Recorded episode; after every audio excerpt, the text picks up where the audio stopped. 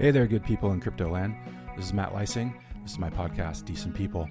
Just a quick program note: we're taking a couple break, a uh, couple weeks off here, so um, there won't be any new episodes um, for a few weeks. But don't worry, we will be back with a whole new batch of interviews. And in the meantime, we're going to roll out some of our favorite episodes that we've recorded over the last year and a half or so, in case you missed them or wanted to hear them again. So hope you enjoy that. Thanks a lot, and we'll see you again soon.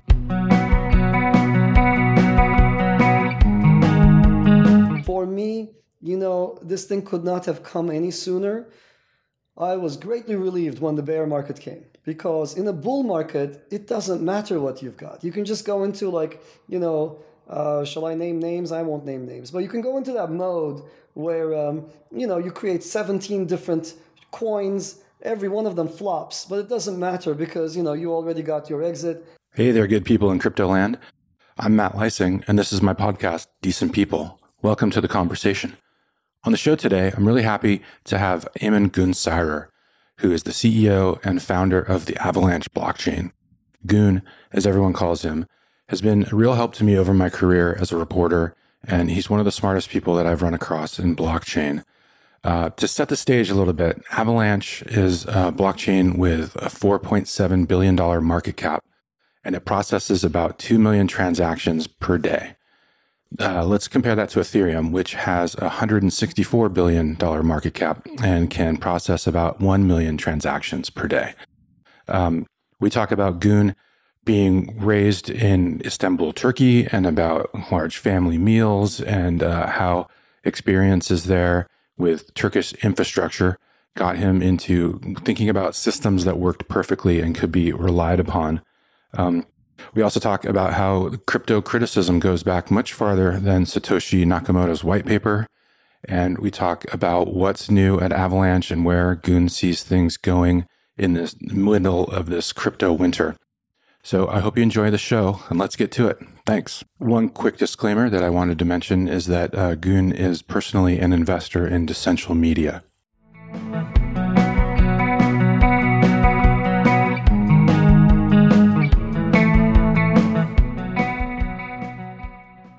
So I wanted to thank you for getting sick a few years ago. I don't know. I don't know. I'm sure you remember this, but I'm going to say it anyway because when I started first kind of reporting on the DAO hack and what had happened, I called you and I was just asking you big questions about it to try to understand it. And you told me the story about being so sick in bed and you were up with your computer and you and your student Phil Daian had, you know, kind of stumbled across this exploit. And um, that sort of anecdote just kind of gave me what I needed to to really like jump into this story, and it led to the magazine piece. Then it led to the book, and now it leads, you know, kind of like I'm on my journey. But I can kind of almost trace all of that to you getting a cold in 2016. So I believe your son gave it to you. So I think I'd probably want to thank him more than anything. that's right. That's right. That was quite an instrumental cold. Um, I, uh, me and Phil ended up missing uh, we came very close to identifying the DAO hack. We could have uh, we could have prevented it had we identified it, but we uh, mistakenly concluded that there wasn't a bug on on that fateful line 666. Yeah, yeah. Uh, truth is stranger than fiction. Uh, how's your son doing now? He must be almost in school at this point. Uh, he's seven. Yeah, he's doing great. Uh, that's awesome. I can't imagine what he's going to be with you as his dad. That's going to be really fascinating to see how that all happens. Um, so thank you very much for being here. Um, I just for listeners, you know, I've I've written a lot about Gün, and he's been he was in my book. He was a big part of um, Out of the Ether.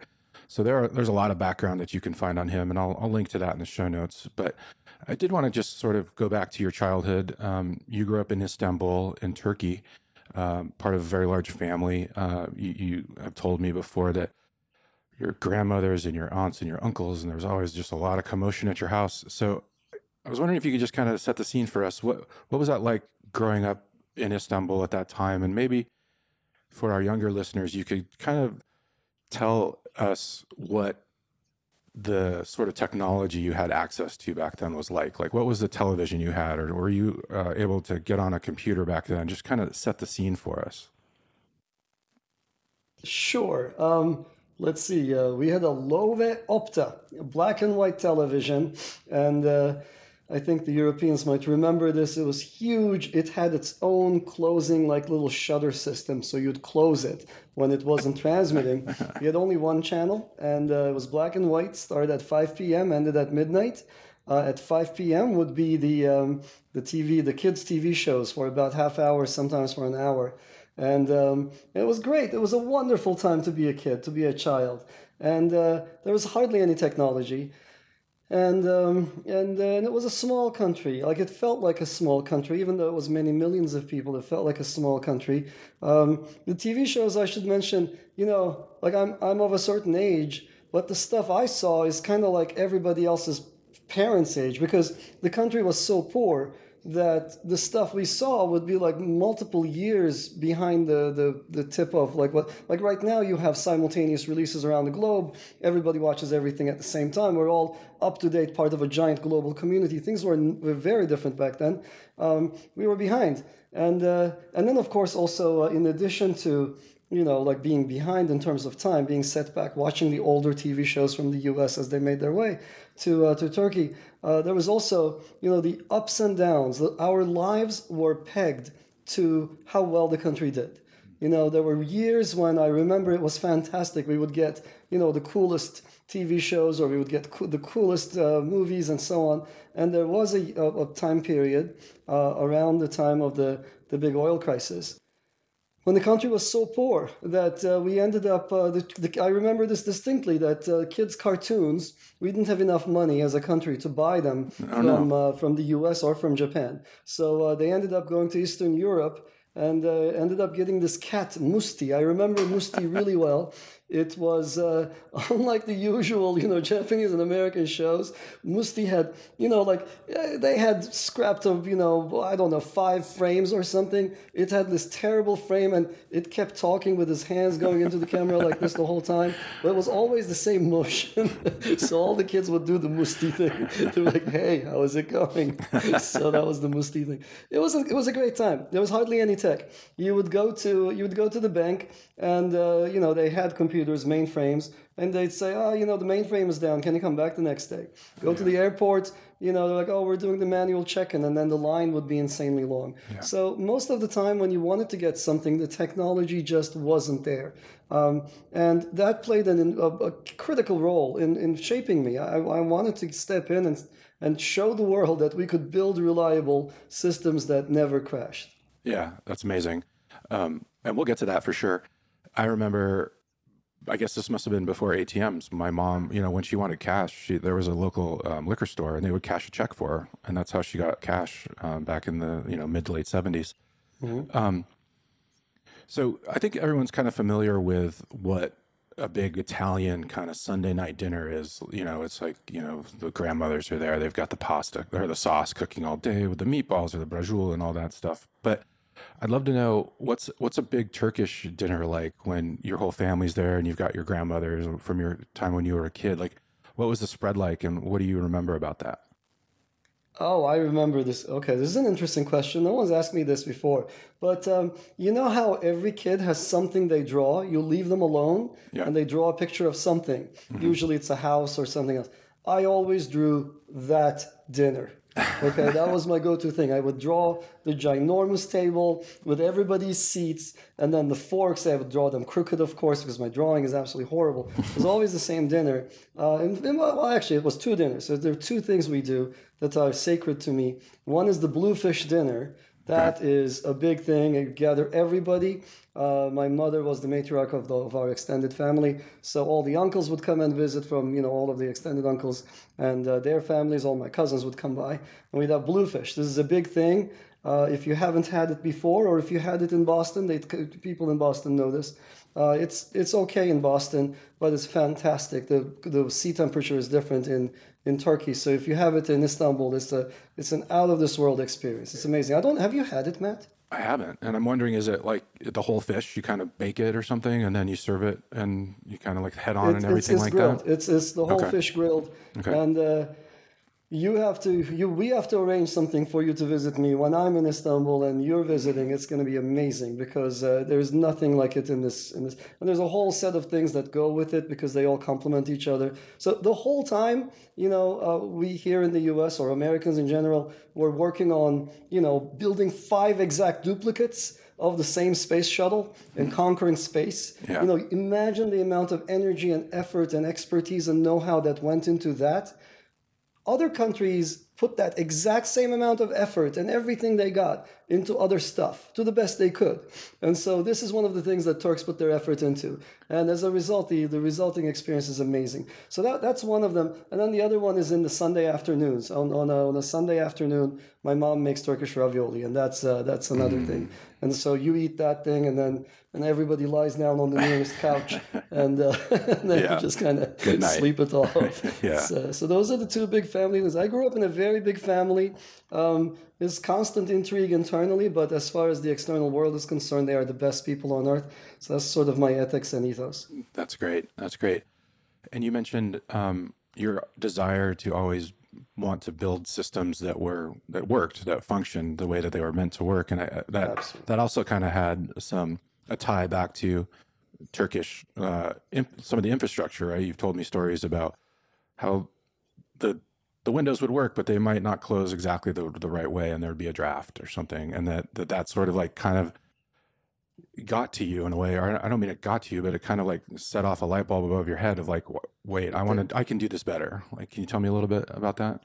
It did. It absolutely did. So I think this is something that everyone uh, knows from uh, from from you know from any developing country you got to cut corners right you want to get to some place you got to cut, cut corners and corners get cut when people are building infrastructure things were not back then things were not built to the 100% level that we are all used to.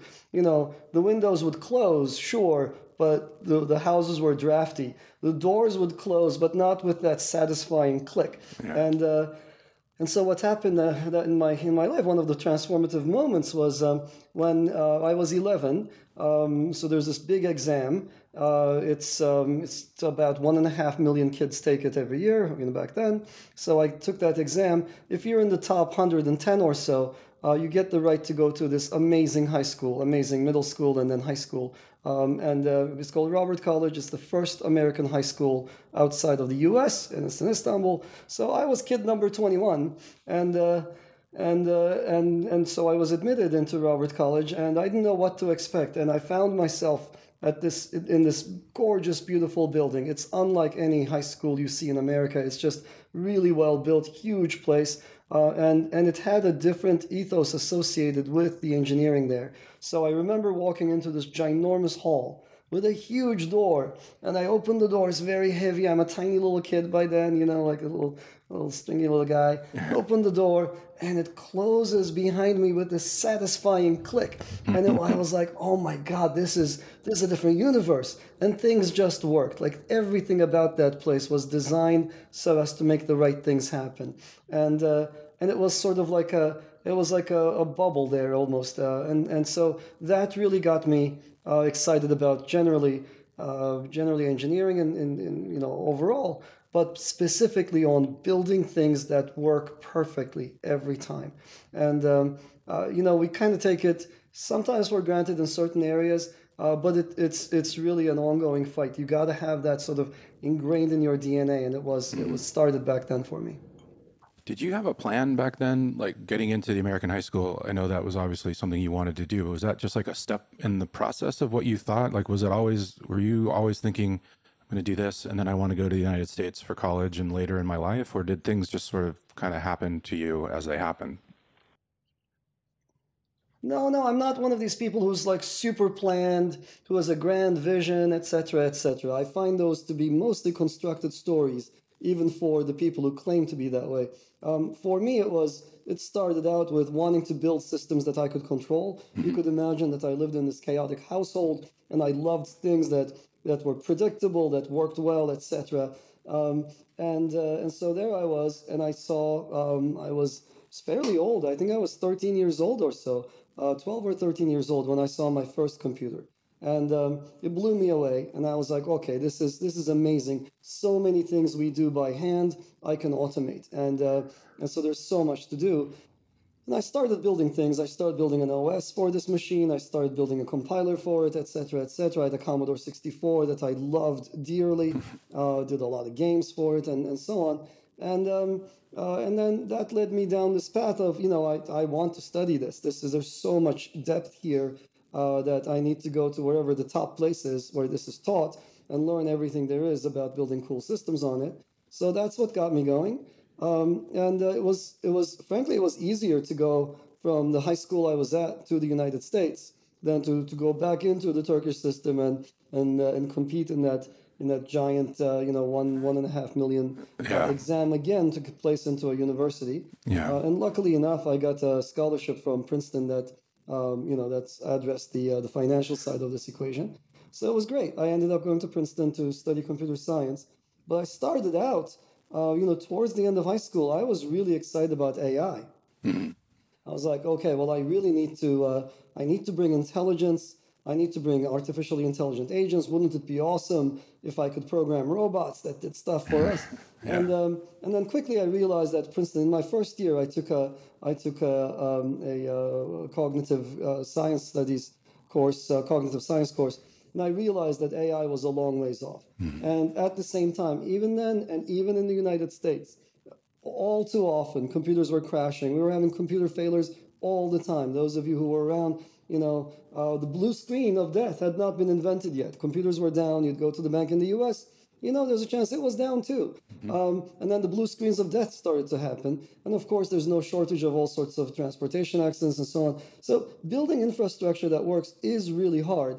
And and that point kind of you know struck home with me, and I was like, sure, AI is a nice thing to have, but it's a luxury we can't afford right now as a planet. We really need things we can count on. And uh, so I quickly changed my my interests uh, away from AI, away from sort of high level stuff to very low level systems building. And uh, I've stuck with it since. Um, and the field has gotten even deeper, even more exciting. And the kinds of things we now know how to build are far more complicated than they used to be a couple decades ago, uh, but so much more fun. What do you make of um, AI technology today? Has it come around? Do you think we have the infrastructure to make it work? I know a lot of things are working on it, uh, but kind of in the background. I'm not sure. When I hear about AI, I kind of know what that means, but I don't think I really actually know what it's doing. Like, has it kind of progressed to where you're, you, you, or, has it progressed to a, a place where you think it's really working these days? Um, yeah, I have a lot of concerns about AI. So in certain areas, in certain domains, it's progressed immensely, far beyond uh, what uh, what I expected actually. And um, and so um, so I mean, in some areas, it's great. You know, the ability to you know whatever optical character recognition to use uh, computers you know for vision for simple vision tasks. It's we can automate mundane tasks. What I worry very much about is bias built into these these things the fact that we don't know how they operate doesn't phase me. I don't know how most people don't operate. You know, it's Good point. somehow we have developed the kinds of techniques that, you know, if I'm dealing with an adult, I know what to expect. Children are a different thing. I also have a set of expectations for them as well, but their neural networks are not as developed and, and we all make adjustments for it. Um, for computer stuff, um, you know, a lot of, you see a lot of uh, sort of hardliners hold the line that if I don't understand how it works, then it's worthless to me. Uh, I'm definitely not one of them. I'm perfectly comfortable with large training sets and well trained uh, machinery. Uh, the problem, of course, is if the training set has any kind of bias in it, machinery can amplify it. Mm-hmm. And uh, I have no doubt that uh, that these systems are going to excel at uh, things that make people money because right. that's where they're applied the most. You know, showing people ads, I'm sure they're going to figure that out. I worry that in the process of trying to optimize money making, they might make choices that are societally super suboptimal. So they show a different kinds of, you know, your experience going and, and, and, and you know, browsing Amazon might be very different than mine, might be very different than, than, uh, than a kid uh, living not very far from me uh, here in Manhattan, depending on the neighborhood he's in. So that worries me very much. Yeah, I believe in equality. Me... I believe in uh, equal opportunity. So, uh, so that might not actually take place. Yeah, it reminds me. Um, there's a story just about a year or two ago with Twitter and its algorithm. If you put a picture of a white person and a picture of a black person in a tweet, it would always focus on the, the white person for the, the preview of what you would see. Um, and then there was also news about um, the the uh, rates that people would get shown for like travel sites, you know, for like Travelocity or whatever. Um, it, it would differ depending on you know who the who that AI was picking up. Like you know for black communities, I think it was higher rates than for white communities, and just crazy stuff like that. That I, I totally share that concern with you. Yeah. Um, yeah. So, I worry about differential pricing. I worry about uh, us getting charged differently depending on on who we are, our stations in life, and so on and so forth, and or based on on intrinsic factors. You know, just because you have a certain certain level of pigmentation, you get a totally different experience browsing the internet. Absolutely. That, that would just deepen societal divides, and I'm very worried about that. And that's one of the great promises of Web3 is that it takes that middleman out who can have those levers and those algorithms that do that um, for, for, you know, centralized sites. Um, so you went to Princeton uh, and then uh, you were thinking, well, you thought at first that more study was out of reach because of the the money probably like it would be expensive um, but you realize that you could do a master's and a phd at the same time and they'd pay you to do it. Um, so and then that's sort of how you, you went to i think washington for grad school and then you ended up getting out and, and started teaching at uh, cornell soon after that. Is that correct? Exactly right. Exactly right. I went i went to a phd program thinking i'll do this for a few years get a get a master's for free um, but then they sucked me in because they were feeding us with all these awesome problems, really, really hard to solve, that no one knew the answers to. And it was up to us to, to solve them. It was a fantastic environment. And I loved every bit of it. And that's what convinced me to become an academic. Do, do you know the, the term nerd sniping? Has that ever come across? yes. Yeah, that, that's it's no. nerd sniping, right? You got nerd sniped, and, and here you are 30 years later. And yeah. um, I wanted to talk about one of the more interesting um, facets of your early career was with Karma that you created, and um, this was uh, I'll let you explain it, but it was sort of um, using one of the first proof of work protocols that was out there. Um, this wasn't the Satoshi version; it was by two researchers. One was named uh, Dwork, I believe. Um, could you just tell a little bit about that and, and what um, what what their proof of work system was, and then how you used it for what you were trying to accomplish?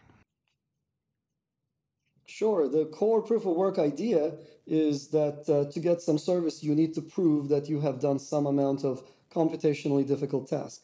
Uh, this was first uh, proposed by Cynthia Dwork and Fiat Naor. Mm-hmm. So Dwork Naor is the, are the first two inventors of this idea. And uh, I built the first um, uh, coin system based on this uh, back in 2002. So that predates Satoshi by six years. And the idea was very simple. Back then, we were dealing with peer to peer systems. And uh, people who have used peer to peer systems, they know very well that people like to take resources from the peer to peer system. They don't like to contribute back. Yeah. So you need to rate limit this somehow. And my idea was simple. Um, to, to join the network, you need to solve a proof of work puzzle. You need to have your machine do some proof of work. And when you do, you're awarded an initial purse. And then with that purse, uh, you get to you get to take resources. But when you run out and you want to continue being being part of the system, then you need to uh, you will now need to contribute resources back. Um, and the application, the main application I saw for this at the time was um, was peer-to-peer file sharing that you can't just download files, you have to upload them every now and then. So that, that was that was way ahead of its time, uh, six years before Satoshi. And uh, it so let me be clear about two things. It lacked two things that Satoshi brought. We were not using proof of work in the same way that Satoshi used it. We were not using it as part of the consensus protocol. So um, uh, so that's one difference. He added that brilliant addition that uh, I very much respect. And the second thing that's different from the Satoshi uh, uh, attitude, if you will, is that we saw this as a way to fix peer to peer systems at large. Satoshi saw it as a way to change world finance. So his vision was far more extensive. So I was younger then, and I did not have the vision. I didn't think it was, you know, karma would replace USD. Uh, Satoshi did, and uh, uh, and so So that's uh, sort of what happened there, and uh, it's very well cited among academics. Uh, but uh, you know, you got to get the timing right, and you got to get the vision right. I think. Yeah. What was it like um, in academia for you back then when you were going down this route? Were you getting any support, or was it kind of an uphill battle, or what were your colleagues and sort of like what was Cornell telling you about this area of study at that time? So peer-to-peer networks was just just beginning to get launched in the early 2000s. And um, there I was, 2002, doing Karma. I did a whole lot of other things like Credence, peer to peer reputation, uh, all sorts of peer to peer system measurements, and so on. It was a great time to be there. All the, you know, every one of the, the bright uh, students coming into Cornell uh, was excited about the area. So I ended up doing a lot of work that I'm very proud of. Um, my colleagues uh, and the area in general, the systems area in general, tends to consist of researchers that, you know, I would say 50% are at academic institutions, but another 50% are at uh, the blue chip institutions of the world. They're at Microsoft, mm-hmm. they're at Google, they're at whatever else. So, um, especially the industrial researchers saw no benefit. They're like, why would you do this? Why not trust us? Why yeah. not trust Microsoft to run your infrastructure? Why not trust Google, etc.? So um, so so there was slowly there started to be some kind of pushback against peer to peer that people started saying you know uh, there's no need for this it doesn't solve anything that you can't solve with a little bit of trust you know this kind of thing and uh, and so so that was one and then the other thing I got from my Cornell colleagues my mentors at Cornell was you know look this peer-to-peer karma payment system seems really interesting, but uh, but you got to find another topic because you'll never get any funding for this, and uh, um, the nation at large is concerned about terrorist financing. It's 2002, the year after 9/11, and people were frazzled. We were all frazzled. And, uh, and so uh, they said, and rightfully, they said, you won't be able to find any federal funding for research in this area. You should find something that is more in line with you know industrial goals, etc., etc. So um, I did not push karma uh, anymore after that, and I think that was the right call. I wasn't anonymous. There was no interest, and uh, from from a federal funding agency point of view. That's really interesting. Um, it makes me wonder if the biases against crypto were there before crypto was even there. I mean, the, the, a lot of what you're just saying. Oh, seems, absolutely. Yeah, it just has carried through, and maybe people don't understand that this kind of skepticism and the centralized, you know, like you saying blue chip, kind of like what you don't need to do this, kind of goes back way before even, you know, the Bitcoin white paper. Oh, it goes back even more, even before me. Uh, in the 90s, there were systems designed uh, to um, uh, to introduce micropayments without a bank, mm-hmm. and uh, Millicent is a system that's that's in this category. There are many others and uh, they all failed. And uh, uh, they failed because the banks killed it all off. So uh, if you talk to those, I was part of, I mean, part of the circles where those things were discussed. And um, uh, so when you talk to them, everyone will tell you that the incumbents will kill you. Yeah. So you got to be very, very careful around them. Um, so 90s had those uh, peer-to-peer payment systems get get killed off.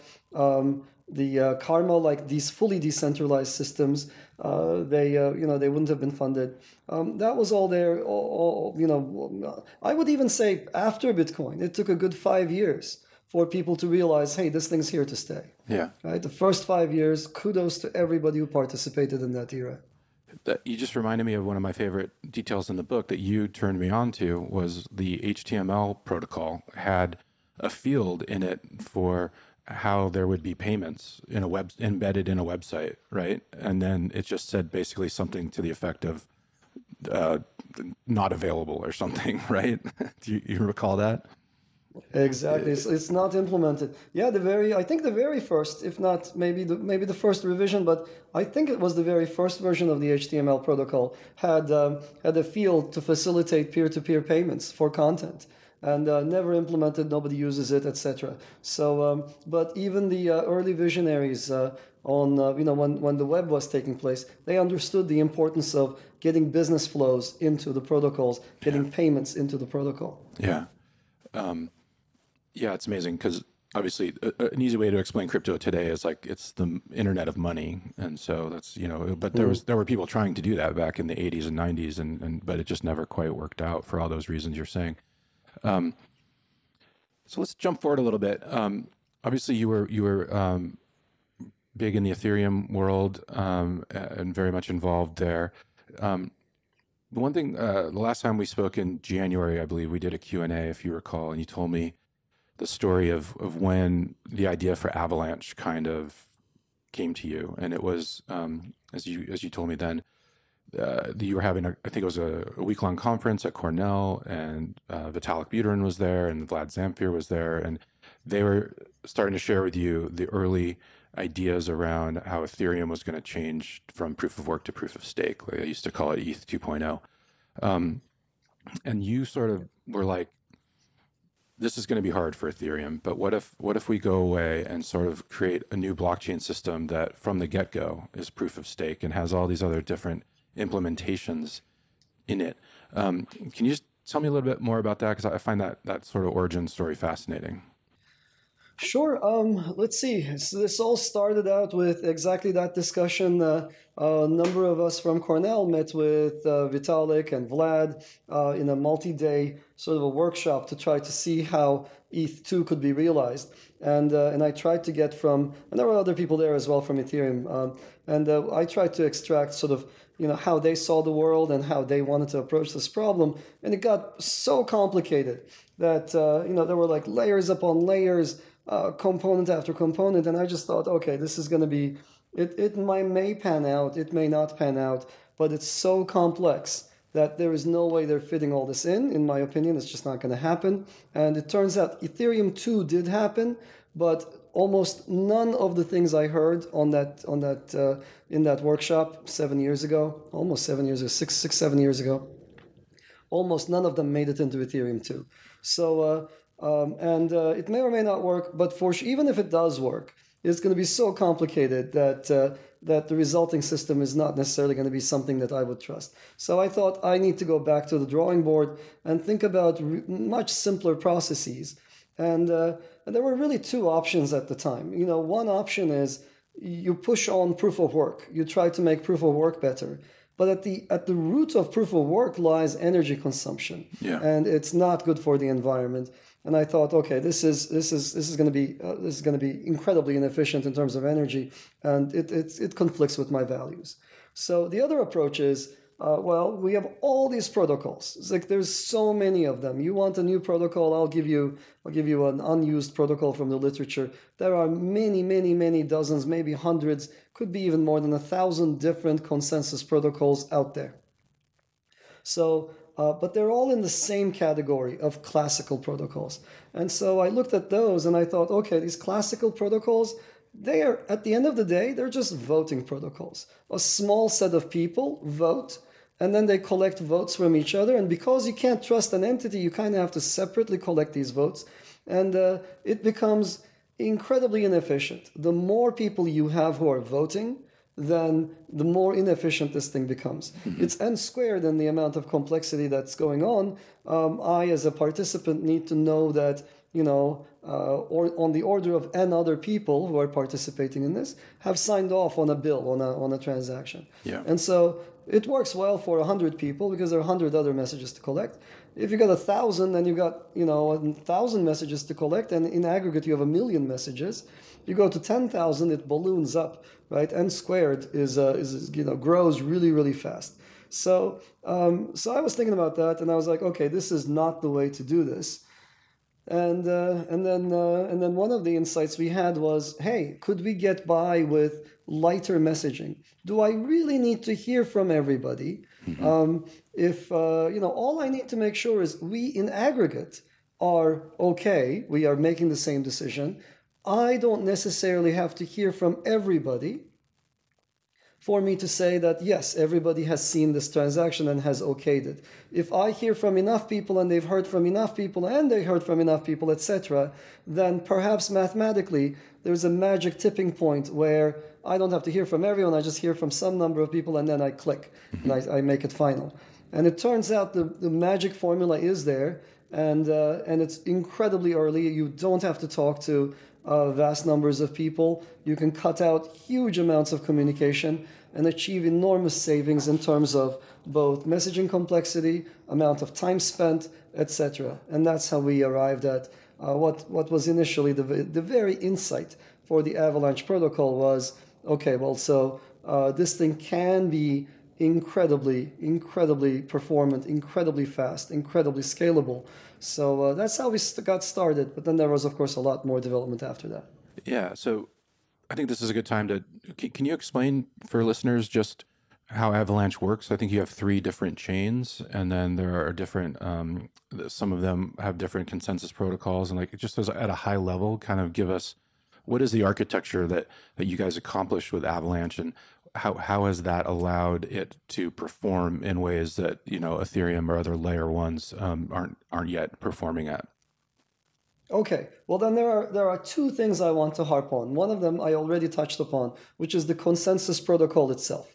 Every other proof of stake protocol that you hear about, whether it's Solana, Ethereum 2, uh, whatever else it might be, they all use all-to-all messaging, and they all do essentially signature accrual. So you, there's a small number of people who vote on any given block. They collect signatures, and at some point they say, okay, enough signatures have been collected. This thing uh, is part of, uh, of the record, is, part, is now a permanent part of the record. So that's how they work. And I mentioned also already that this process is not going to scale well in the number of participants to the system.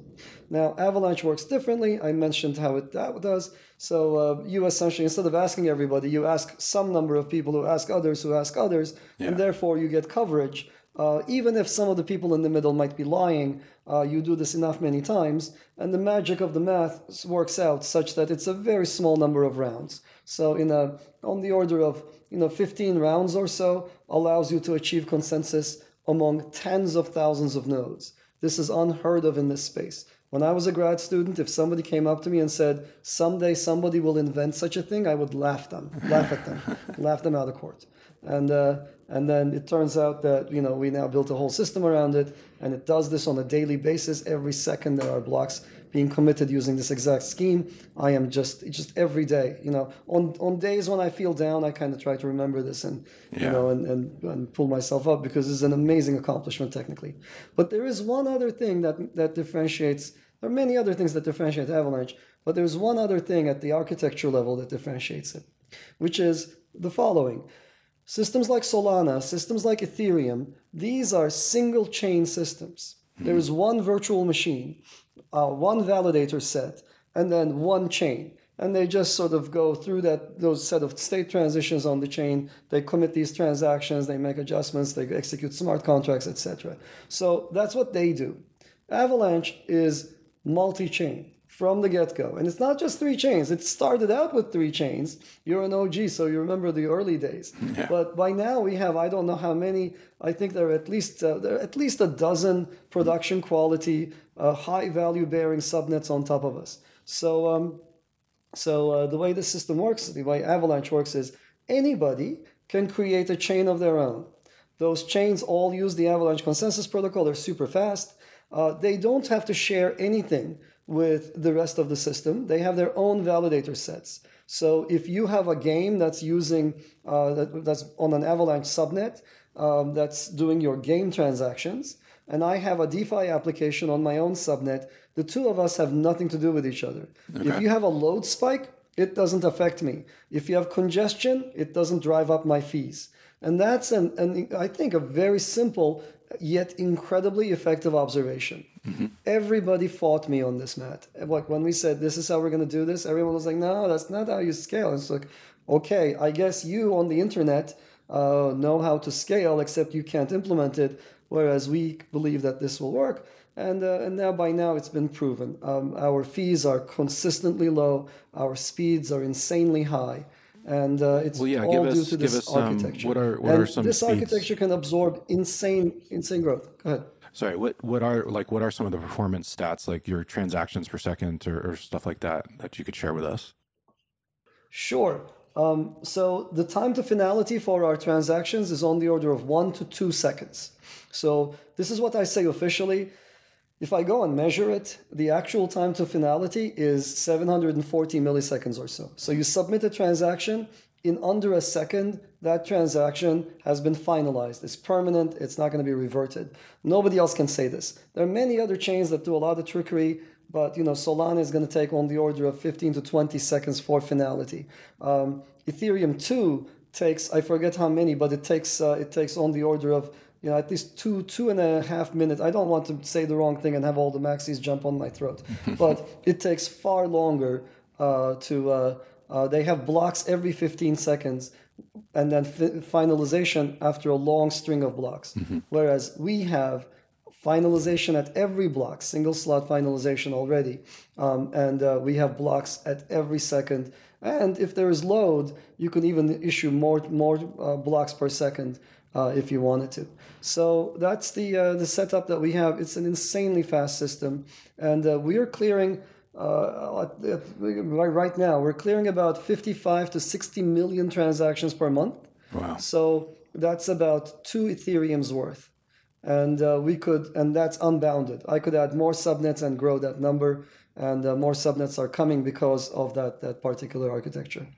Yeah and i was doing some research on on late, the latest stuff on avalanche and uh, i was really impressed to see that you're going to be launching uh, episodes of an animated TV show, uh, The Gimmicks, uh, from a, a, company called Toonstar, and that's that's actually going to be on mm-hmm. the Avalanche uh, blockchain, correct? And, and like they have NFTs that are involved with it, and I mm-hmm. think that that sort of speaks to what you're talking about because I don't think that's even you know possible in Ethereum's wildest dreams at this at this moment, at, at least. No, no. I think uh, we are able to do things that uh, that other chains can only dream of, just because of the subnet architecture. We just signed a, an agreement with Gree, G R E E, uh, which is a huge studio in Japan with a lot of titles, uh, game titles that I'm sure you've heard of. Uh, like Civilization is one of them. It's an old title, uh-huh, yeah. and but they have many, many others. They have about 30 million monthly active users. And so they are looking to move those games onto Avalanche subnets. Uh, we're doing things with FEMA in disaster recovery. They ha- want to have their own subnet for accounting, um, completely different domain. We're doing things with uh, with NFTs, of course. Uh, the NFT scene is burgeoning in uh, in Avalanche, even in the bear market. So there's a lot of activity going on on chain, uh, all due to this uh, this partitioned architecture with dedicated dedicated chains for use different use cases. Yeah, and so as as you've been describing, all of these subnets are still under the Solana umbrella, and they're using the same consensus mechanism. Um, Avalanche umbrella, Avalanche. what did I say? Sorry. Avalanche umbrella. Man. Yeah, yeah. Sorry, I don't. Okay, sorry. Yeah, Avalanche. Solana um, has one chain. Did I say that? Oh, geez. Okay, yeah. Apologies. So yeah, everything is under yeah, the you Avalanche. Said Solana. Solana has one chain. Um, they're having issues with that chain every now and then. Yeah, we yeah. have many, many, many chains in yeah, parallel. Yeah, you wouldn't let me get away with that. Uh, slip of the tongue. So yeah, these are all under the Avalanche umbrella. Um, but then there's another kind of there.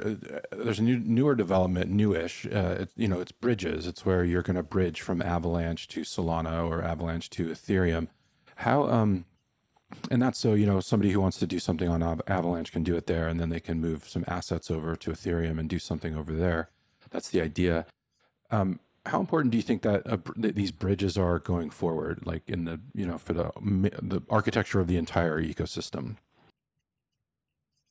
They are going to be critical. So we already have uh, a fair number of different different blockchains and a fair number of services um, in an ideal world, what you want is for assets to be processed by the services that are best suited for them or by the services that are best suited to the needs of a user.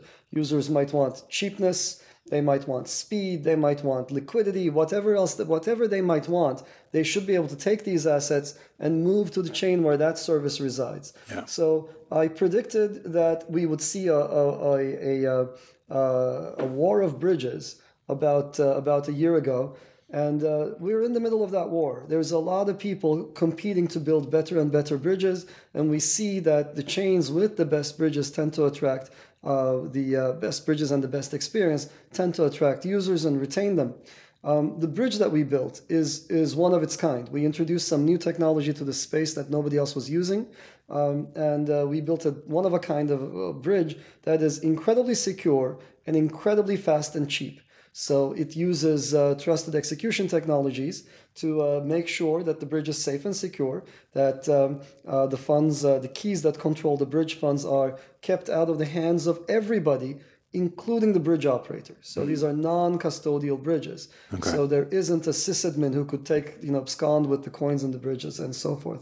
Um, and uh, and using that bridge, uh, we ended up bridging huge amounts. Maybe I think at its peak it was uh, seven billion dollars worth of uh, assets were uh, bridged over to uh, to Avalanche from Ethereum.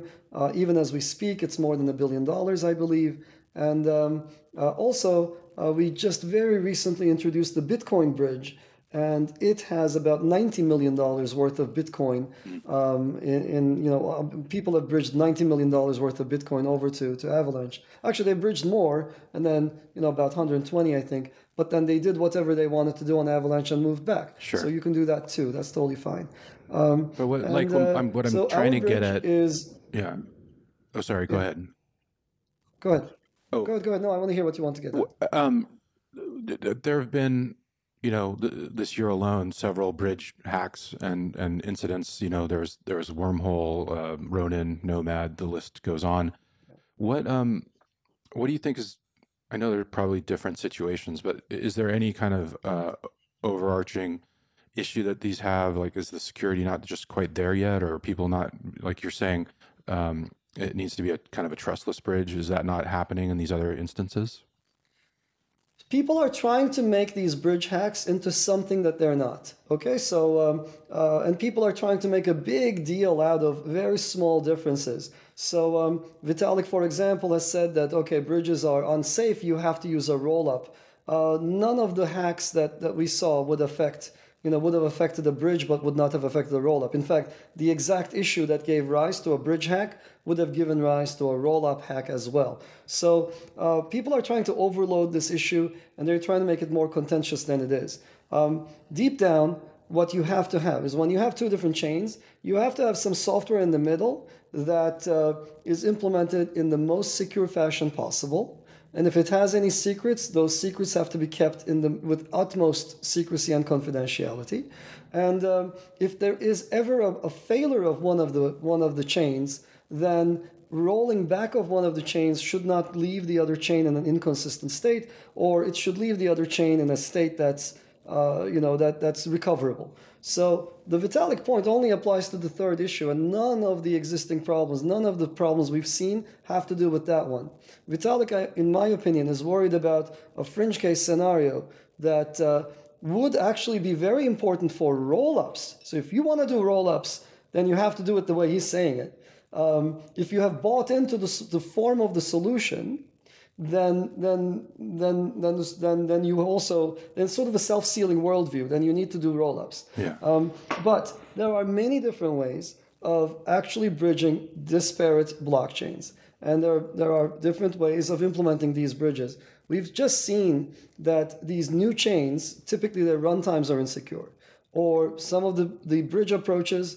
We found that a lot of these bridges are implemented in a very fragile way and um, and uh, they just aren't really trustworthy from any engineering standpoint. Okay. And uh, we started out by building a bridge in a conventional manner, and we saw that those bridges were not really to be trusted. They're just that technology is just too fragile, uh, fractures easily, breaks very easily. And then we ended up building our bridge based on a different technology. And that technology both brings confidentiality in a very strong way into this thing.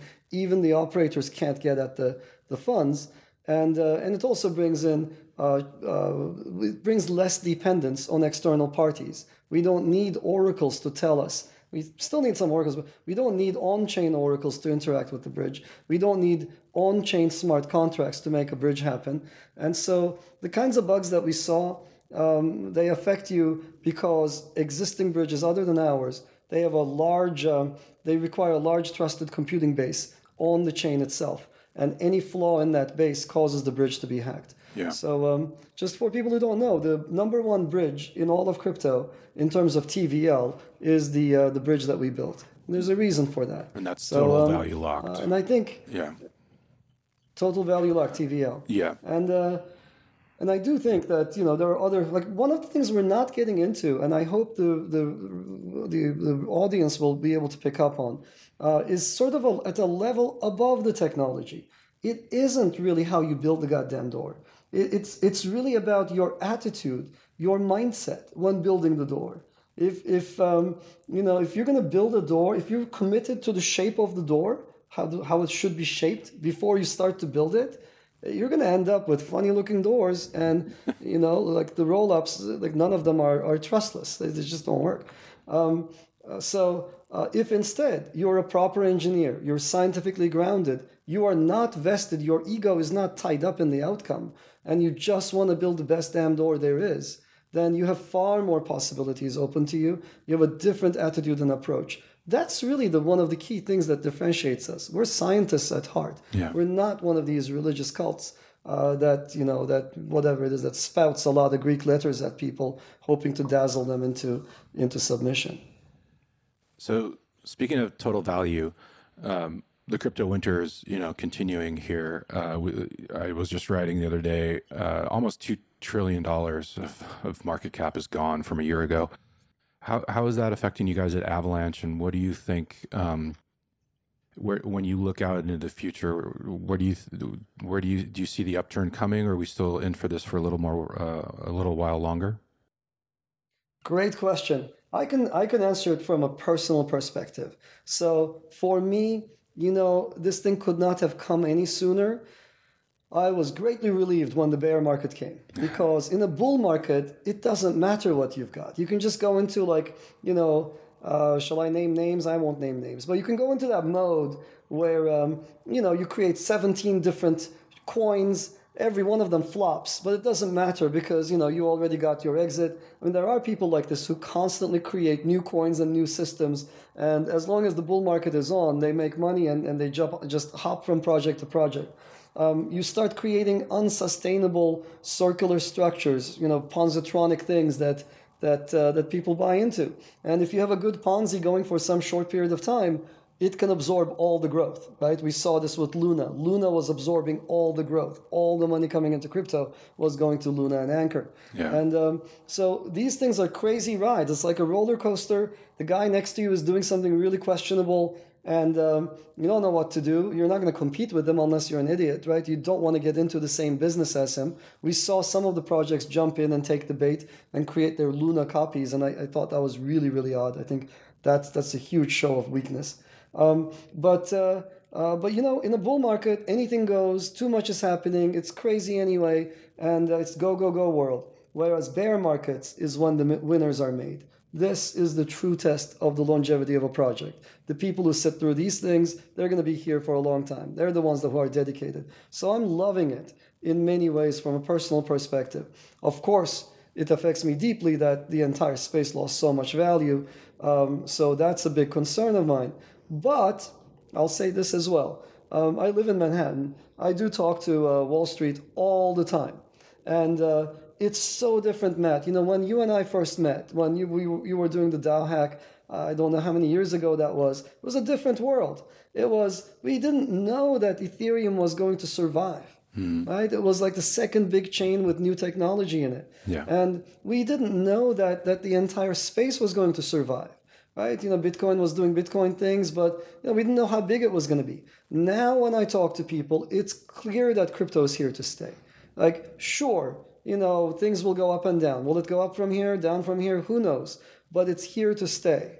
So it's going like Wall Street people, they will tell you up front. They're like, hey, you want to see our code, how bad it is? Your stuff is so much better. I've had this said to me so many times. These people are, are just chomping at the bit to change what they do. And they look at all the degen activities. They're not very different from what they know, and they do professionally as well. They're looking for ways to apply their, their tools and tricks onto a regulated or compliant version of the same. So this space is here. Um, so now, the final question is, you know, will it go up from here or down from here? I can't say that, um, but I can say this thing because it is taught in Econ 101, which is something called a business cycle businesses go through this up and down cycle. It's cyclic, it's taught. So I'm not making a price prediction on anything, but I will say that things come and go. And, um, and crypto is here to stay. It's emerged as an asset class of its own. So I'm very bullish in the very long term of uh, what, what we will be able to, to manage with crypto. We will build systems that the world has never seen. We will get rid of compliance for the most part because we can build those rules into the fabric of the system. Mm-hmm. We can build more fair, more democratic financial services. And these are the kinds of things that get me really excited. Okay, so speaking of here for the long term, what do you make of Elon Musk now owning Twitter and some of the uh, changes that he is, uh, you know, putting into place and, and some of the, the vision that he has for, for Twitter? Because as I'm sure everyone who listens to this knows, crypto Twitter is kind of, you know, a bit of a town hall for a lot of people um, in this space, but it looks like you could be changing quite a bit here going forward under Musk. What, what are your thoughts on that? So uh, yeah, you know, Elon Musk is a is a divisive figure. There there are a lot of people who love him. There are a lot of people who hate him, and uh, so um, you know, uh, I don't want to sound like either extreme, but I will say the following: Twitter was one of the most um, I don't know what uh, sluggish companies I've ever seen in my life.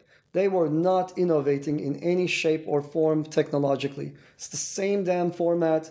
They spent I don't know how many years on the edit button. Um, on my Android, if I have a threaded set of tweets and I'm editing them, my copy and paste is disabled. I don't know why. You know, not always, but sometimes it's disabled. Yeah. This is the kind of thing that just drives you up the wall. It's kind of like that window that doesn't close. Why is this? And why? Why? Or spaces, Twitter spaces. Why does it make my phone get hot and then drop like 2,000 people all at once? My whole space disappears. Everybody gets upset. Is this hard to solve? It should not be. Yeah. And so somehow they did not have the internal culture to innovate. Now, um, to the extent that Elon brings fresh, fresh pair of eyes, a different attitude, a more engineering approach, a more can-do attitude, I'm all for it. To the extent that he ties it up with his political goals, he starts messing up the social structure, then uh, then I start to get concerned. Now suddenly the quality of discussions can drop. One of my pet peeves and one of the things that I will be using as a litmus test that I should share with you is simply the use of AI to uh, to suss out bot networks. Mm-hmm. So all big companies and every government, without exception, I'm sure, every government is using huge bot networks to to shape what we see and think.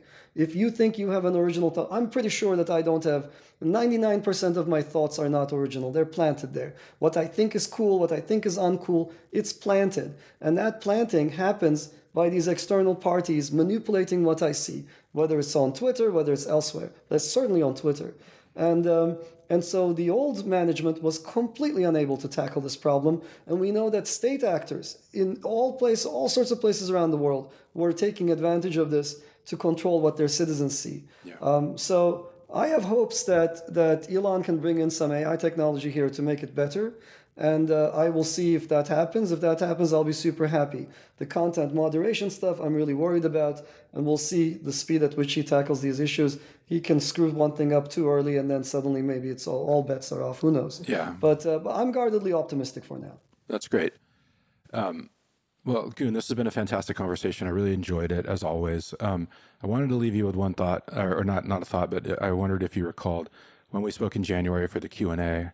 At the end of those, I always ask, like, "Oh, who would you recommend that I speak to uh, for the next one?" Uh, do, do, you, uh, by any chance, remember who you suggested?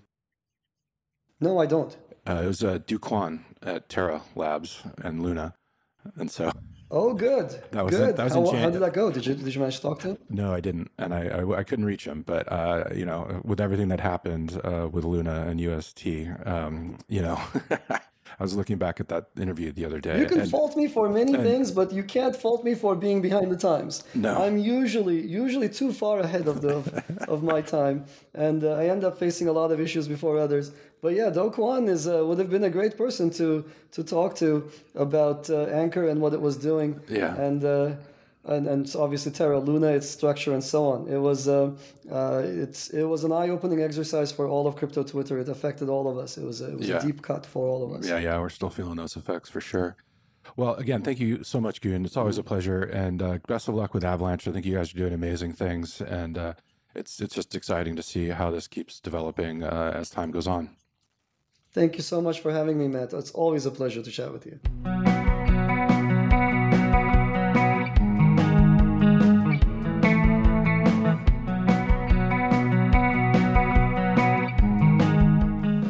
That's it for this episode of Decent People.